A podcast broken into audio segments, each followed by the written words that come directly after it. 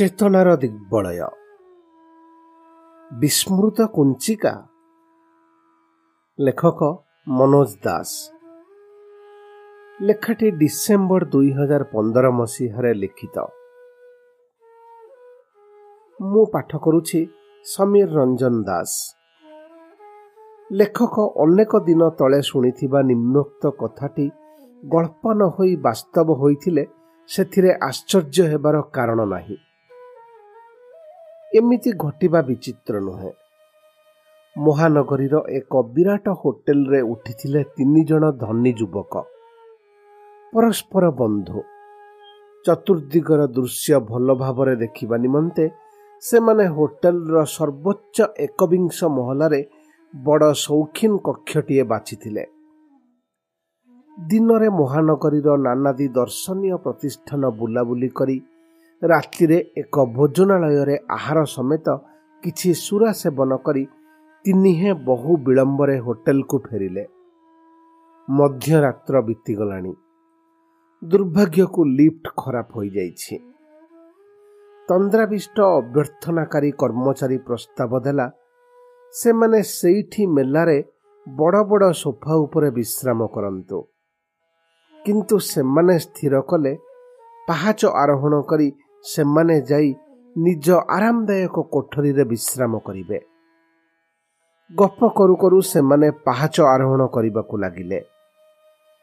ଆହ ଥରେ ଯାଇ ଫେନନିଭ ଶଯ୍ୟାରେ ଶୋଇପଡ଼ିଲେ ସବୁ କ୍ଳାନ୍ତି ଭୁଲିଯିବି। ସ୍ୱପ୍ନ ଦେଖିବି ଚିତ୍ର ତାରକାମାନେ ମୋର ସେବା କରୁଛନ୍ତି। ଜଣେ କହିଲେ ମୁଁ ସ୍ୱପ୍ନ ଦେଖିବି ମୋତେ ଘେରି ନର୍ତ୍ତକୀମାନେ ନୃତ୍ୟ ପରିବେଷଣ କରୁଛନ୍ତି। କହିଲେ ଦ୍ୱିତୀୟ ଯୁବକ କିନ୍ତୁ ମୋ ଚାରିପଟେ ନୃତ୍ୟ କରିବେ ଖାସ୍ ଅପ୍ସରାମାନେ କହିଲେ ତୃତୀୟ ଅଣନିଶ୍ୱାସ ହୋଇ ଆସିବା ସତ୍ତ୍ୱେ ଏକବିଂଶ ମହଲାରେ ପହଞ୍ଚିବା ବେଳକୁ ଏକ ଘଣ୍ଟାରୁ ଅଧିକ ସମୟ ବିତି ଯାଇଥାଏ। ସେମାନେ ବଡ଼ କ୍ଳାନ୍ତ ଠିଆ ହୋଇପାରୁନାହାନ୍ତି। ଯଥାଶୀଘ୍ର ବିଛଣା ଧରିବେ।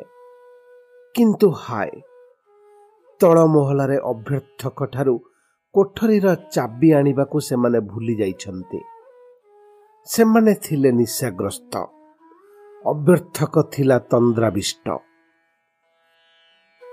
କାହାଣୀ କହନ୍ତୁ ତଥ୍ୟ କହନ୍ତୁ। କଥାଟି ଏଇଠି ସରିଛି। ଆଜି ମନେ ହୁଏ ଘଟଣାଟିର ଚାବି ଭୁଲିଯିବା କଥାଟି ବଡ଼ ତାତ୍ପର୍ଯ୍ୟପୂର୍ଣ୍ଣ। ଗତ ଦଶ ଦିନ ଧରି ଚେନ୍ନାଇ ପଣ୍ଡିଚେରୀ ମୂଲକ ବିପର୍ଯ୍ୟସ୍ତ ରହିଛି। ମୂଷଳ ଧାରାରେ ଅବିରତ ପ୍ରାୟ ବର୍ଷା ଚେନ୍ନାଇ ମହାନଗରୀକୁ ଯେଭଳି ବିସ୍ପନ୍ନ କରିଛି ସେଭଳି ଘଟିପାରେ ବୋଲି କେହି କଳ୍ପନା କରିପାରିନଥାନ୍ତେ। ହଜାର ହଜାର କୋଠା ଜଳମଗ୍ନ। ସ୍ରୋତର ବେଗ ଏଡ଼େ ପ୍ରବଳ ଯେ ବଦ୍ଧ କୋଠରୀ ଭିତରେ ଶ୍ୱାସରୁଦ୍ଧ ହୋଇ ମୃତ୍ୟୁ ମୁଖରେ ପଡ଼ିବାକୁ ଯାଉଥିବା ଲୋକଙ୍କୁ ଉଦ୍ଧାର କରିବାକୁ ଯିବା ବାଟରେ ଭାସିଯାଇ ପ୍ରାଣ ହରାଇଛନ୍ତି ସହାୟକ। ଛାତ ଉପରୁ ତିନି ଚାରି ଦିନ ବର୍ଷା ମାଡ଼ ସହି କ୍ଷୁଧାରେ ମୁମୂର୍ଷ ଅବସ୍ଥାରେ ଉପନୀତ କାହା କାହାକୁ ହେଲିକପ୍ଟର ଯୋଗେ ଉଦ୍ଧାର କରାଯାଇଛି। ନିଶ୍ଚିହ୍ନ ହୋଇଯାଇଛି ସହର ଅନ୍ତର୍ଭୁକ୍ତ ବସ୍ତି ସମୂହର ଅସଂଖ୍ୟ କୁଟୀର। ଦୁର୍ଦ୍ଦଶାର ଏ ବିବରଣୀ ବିସ୍ତାରିତ କରିବା ଅନାବଶ୍ୟକ।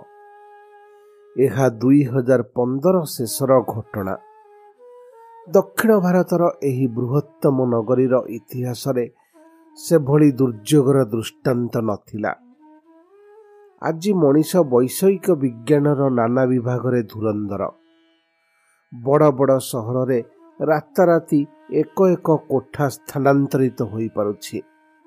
ରାତାରାତି ନୂଆ କୋଠା ଉଦ୍ଭୂତ ହେଉଛି। ସେତିକି ନୁହେଁ ଆଜି ବିଜ୍ଞାନ ଦର୍ପ ମଣିଷ ଗ୍ରହାନ୍ତରରେ ଉପନିବେଶ ସ୍ଥାପନ କରିବାର ସ୍ୱପ୍ନ ଦେଖୁଛି। ଅର୍ବୁଦ ଅର୍ଥବ୍ୟୟ କରି ଏକ ପରେ ଏକ ମହାକାଶ ଯାନ ତଡ଼ିତ୍ ବେଗରେ ଅନ୍ତରିକ୍ଷ ଭେଦି ସେ ସ୍ୱପ୍ନକୁ ସାକାର କରିବାର ସମ୍ଭାବନା ତୌଲି ଦେଖୁଛନ୍ତି। କିନ୍ତୁ ଭୂପୃଷ୍ଠରେ ଭାରତ ଭୂଖଣ୍ଡର ଚାରି ପ୍ରଧାନ ମହାନଗରୀ ଭିତରୁ ଅନ୍ୟତମର ସ୍ୱଚ୍ଛଳ ଶିକ୍ଷିତ ସ୍ୱାଧିକାର ପ୍ରମତ୍ତ ନାଗରିକମାନଙ୍କୁ ପ୍ରକୃତି ଅଚାନକ ଏଭଳି ଅସହାୟତା ଭିତରକୁ ଠେଲି ଦେଇପାରିବ ଏତକ ପୂର୍ବରୁ ବୁଝିପାରିବାର ଶକ୍ତି ଆମେ ଆୟତ୍ତ କରିପାରିନାହୁଁ ନା ସେଥିପ୍ରତି ଉଦାସୀନ ରହିଛୁ? ତାହା ଏକ ପ୍ରଚଣ୍ଡ ପ୍ରଶ୍ନ। ଏ ପ୍ରଶ୍ନର ଉତ୍ତର ଏ ବିପର୍ଯ୍ୟସ୍ତ ପରିସ୍ଥିତି ଭିତରୁ ଯେ ନିର୍ଗତ ନ ହେଉଛି ତାହା ନୁହେଁ। କିନ୍ତୁ ସେ ଉତ୍ତରକୁ ଖୋଲାଖୋଲି ସାମ୍ନା କରିବାର ସତ୍ସାହସ ଆମର ନାହିଁ ବୋଲି ମନେ ହୁଏ। ପୂର୍ବର ମାଡ୍ରାସ ଆଜିର ଚେନ୍ନାଇ ଗତ ପଚିଶ ତିରିଶ ବର୍ଷ ଭିତରେ ଏକ ଅଟ୍ଟାଳିକା ଅରଣ୍ୟରେ ପରିଣତ ହୋଇଛି। ବ୍ୟବସାୟୀମାନେ ପରସ୍ପର ପ୍ରତିଦ୍ୱନ୍ଦିତା କରି ବିଶାଳ କଂକ୍ରିଟ ସୌଧମାନ ନିର୍ମାଣ କରିଛନ୍ତି। ସେ ପାଇଁ ଅବୈଧ ରୀତିରେ ସେମାନେ ସରକାରୀ ଭୂମି ଆତ୍ମସାତ କରିଛନ୍ତି। ସୌଧ ନିର୍ମାଣର ନିୟମାବଳୀ ସେ ଦିଗରେ ବାଧା ନିଷେଧକୁ ହେୟ କରିଛନ୍ତି। ନଗରୀରେ ଥିବା ବିରାଟ ଜଳଧାରାମାନଙ୍କୁ ଲୁପ୍ତ କରି ତହିଁ ଉପରେ ଗଗନଚୁମ୍ବୀ ପ୍ରାସାଦମାନ ନିର୍ମାଣ କରିଛନ୍ତି ଏବଂ ଏ ଯାବତୀୟ ବିଶୃଙ୍ଖଳା ବେଆଇନ କର୍ମ ସମାଧା ହୋଇଛି। ନିର୍ମାଣ ବେପାରୀ ଏବଂ ରାଜନୀତିକ ଲୋକଙ୍କ ସ୍ୱାର୍ଥାନ୍ଧ ସହଯୋଗ ଦ୍ୱାରା। ଯେଉଁମାନେ ବଡ଼ ବଡ଼ ଅଟ୍ଟାଳିକାମାନଙ୍କରେ ଏକ ଏକ ନିବାସ କିଣିଛନ୍ତି ସେମାନେ ଯେ ଏ ସମ୍ପର୍କରେ ଅଜ୍ଞ ସେ କଥା କହିହେବ ନାହିଁ। ତେବେ ସେମାନେ ଜାଲରେ ପଡ଼ିଯାଇଛନ୍ତି। ଏହା ଗଲା ଦୁର୍ଯୋଗର ପଟ୍ଟଭୂମିର ଗୋଟାଏ ଦିଗ। ଏ ଦିଗଟି ଭାରତବର୍ଷ କ୍ଷେତ୍ରରେ ହିଁ ଉଲ୍ଲେଖଯୋଗ୍ୟ।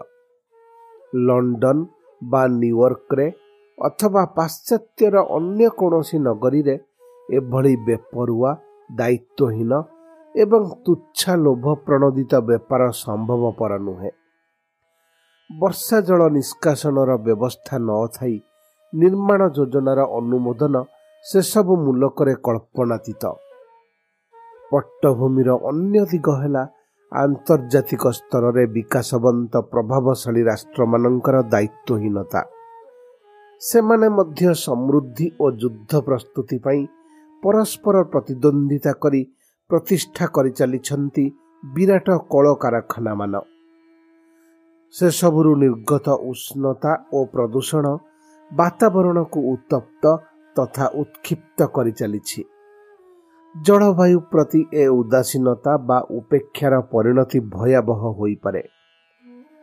ଆଜି ନଅ ଡିସେମ୍ବର ଦୁଇ ହଜାର ପନ୍ଦର ପିଟିଆଇ ପରିବେଶିତ ଏକ ଗବେଷଣା ଭିତ୍ତିକ ସମ୍ବାଦରୁ ଜଣାଯାଏ ଗତ ଚାଳିଶ ବର୍ଷ ଭିତରେ ଏଭରେଷ୍ଟ ଶିଖର ସ୍ଥିତ ତୁଷାରପୁଞ୍ଜର ଘନତା ଶତକଡ଼ା ଅଠେଇଶ ଭାଗ ହ୍ରାସ ହୋଇଛି। ଅର୍ଥାତ୍ ସେ ମୂଲକରୁ ଉତ୍ପନ୍ନ ଆମ ଜୀବନ ପ୍ରବାହ ସହ ଅବିଚ୍ଛେଦ୍ୟ ଭାବେ ଜଡ଼ିତ ମହାନ ନଦୀ ଗଙ୍ଗା ଓ ବ୍ରହ୍ମପୁତ୍ର ଇତ୍ୟାଦିର ଜଳପତ୍ତନରେ ଆସିବ କ୍ରମାଗତ ବିପୁଳ ପରିବର୍ତ୍ତନ। ସମୀକ୍ଷାର ଶେଷରେ କୁହାଯାଇଛି ବିଶ୍ୱ ବାତାବରଣରେ ଉତ୍ତାପ ବୃଦ୍ଧିର ଏ ଧାରା ଯଦି ଅବ୍ୟାହତ ରହେ ତେବେ ଏକୋଇଶଶହ ମସିହା ବେଳକୁ ପୃଥିବୀ ହେବ ଭୟାବହ ସଙ୍କଟର ସମ୍ମୁଖୀନ। ବର୍ତ୍ତମାନ ଆମେ ଆସିବା ଏକ ସରଳ ପ୍ରଶ୍ନକୁ।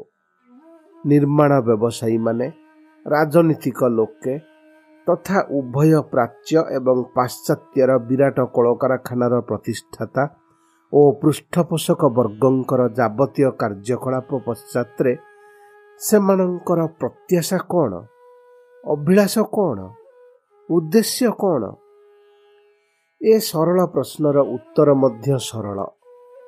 ଯଥାଶୀଘ୍ର ଅଧିକରୁ ଅଧିକ ଉପାର୍ଜନ ଏବଂ ଫଳରେ ଅଧିକରୁ ଅଧିକ ସୁଖ ସନ୍ତୋଷ ଲାଭ। ଅର୍ଥନୀତି ସମାଜ ତତ୍ତ୍ୱ ମନସ୍ତତ୍ଵ ଆପଣ ଯେଉଁ ଦିଗରୁ ବିଶ୍ଳେଷଣ କରନ୍ତୁ ସବା ଶେଷରେ ଏହି ଉତ୍ତର ହିଁ ନିର୍ଗତ ହେବ। ବର୍ତ୍ତମାନ ପ୍ରଥମେ ବର୍ଣ୍ଣିତ କାହାଣୀ ଓ ବାସ୍ତବ ଘଟଣାର ଚାବିର ତାତ୍ପର୍ଯ୍ୟକୁ ଆସିବା। ସେ ତିନି ଜଣ ଯୁବକ ମଧ୍ୟ ସେମାନଙ୍କ କଷ୍ଟସାଧ୍ୟ ଆରୋହଣ ଶେଷରେ ସୁଖର ଆଶ୍ଳେଷଣରେ ଧନ୍ୟ ହେବେ ଦେଖୁଥିଲେ ଏହି ସ୍ୱପ୍ନ। କିନ୍ତୁ ଯେଉଁ ଚାବିଟି ଯୋଗେ ସେ ସୌଭାଗ୍ୟର ଦ୍ୱାରଟି ମୁକୁଳିବ ମଥିଭ୍ରମ ଯୋଗୁଁ ସେ ଚାବିଟି କଥା ସେମାନେ ବିସ୍ମୃତ ହୋଇଥିଲେ। ଚାବିଟି ରହିଛି ଆମ ଚେତନାରେ ବୈଜ୍ଞାନିକ ଓ ବୈଷୟିକ ଆରୋହଣରେ ନୁହେଁ। ଆଜି ବିଶେଷ ଭାବରେ ଆମେ ଧ୍ୟାନ ଦେବା କଥା ଶ୍ରୀ ଅରବିନ୍ଦଙ୍କର ଏକ ମନ୍ତବ୍ୟ ଉପରେ ଯାହାର ସଂକ୍ଷିପ୍ତ ଭାବାର୍ଥ ହେଲା ବର୍ତ୍ତମାନ ମଣିଷ ଜାତି ଏକ ବିବର୍ତ୍ତନଗତ ସଙ୍କଟ ମଧ୍ୟ ଦେଇ ଗତି କରୁଛି। ଏକ ଦିଗରେ ସେ ତାର ମନୋବୁଦ୍ଧି ଦ୍ୱାରା ବିରାଟ ବିକାଶ ସମ୍ଭବ କରିଛି। କିନ୍ତୁ ଅନ୍ୟ ଦିଗରେ ସେ ହତଭମ୍ବ ଓ ପଥହରା।